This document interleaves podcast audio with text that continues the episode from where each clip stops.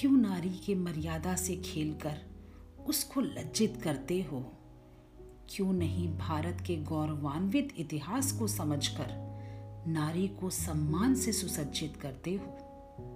नमस्कार दोस्तों, मैं चित्रा, आप सभी का फिर से एक बार चित्रांश में तहे दिल से स्वागत करती हूँ। आज की जो कविता है, वो नारी के शक्ति के स्वरूप को दिखाती है, बताती है कि जिस देश, जिस राष्ट्र, जिस समाज में नारी का सम्मान होता है, वो हमेशा खुशियों से भरा रहता है।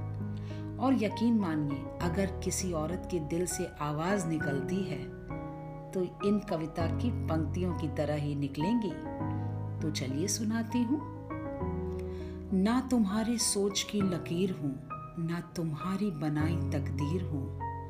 विदोषियों की धरा से आई हूँ धरा और गगन से परे शक्ति की स्वरूप हूँ। मौन का सम्मोहन हूँ, सच्चे मुकाम की ज़रूरत हूँ। बहुत हो गया डरना डराना, बहुत हो गया छिपना छिपाना।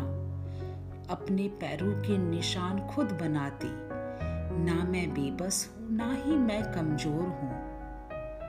हर शब्द का सही मतलब समझकर और समझाकर प्रस्तुत करती एक विशेष हूँ।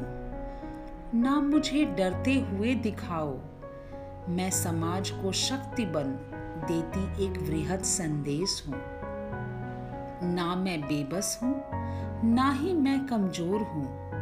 मैं तो भारत के इतिहास का गौरवान्वित उपदेश हूँ। सत्य ही कहा गया है, नारी सम्मान से अगर सुसज्जित रहे तो वो देश खुशियों से भरा होता है।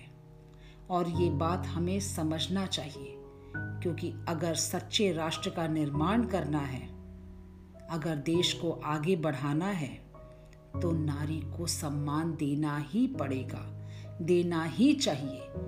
यही सबका पहला कर्तव्य है। और मैं उम्मीद करती हूँ कि आप सभी को ये कविता बहुत पसंद आई होगी। तो आप सबका मेरे साथ बने रहने के लिए दिल से धन्यवाद।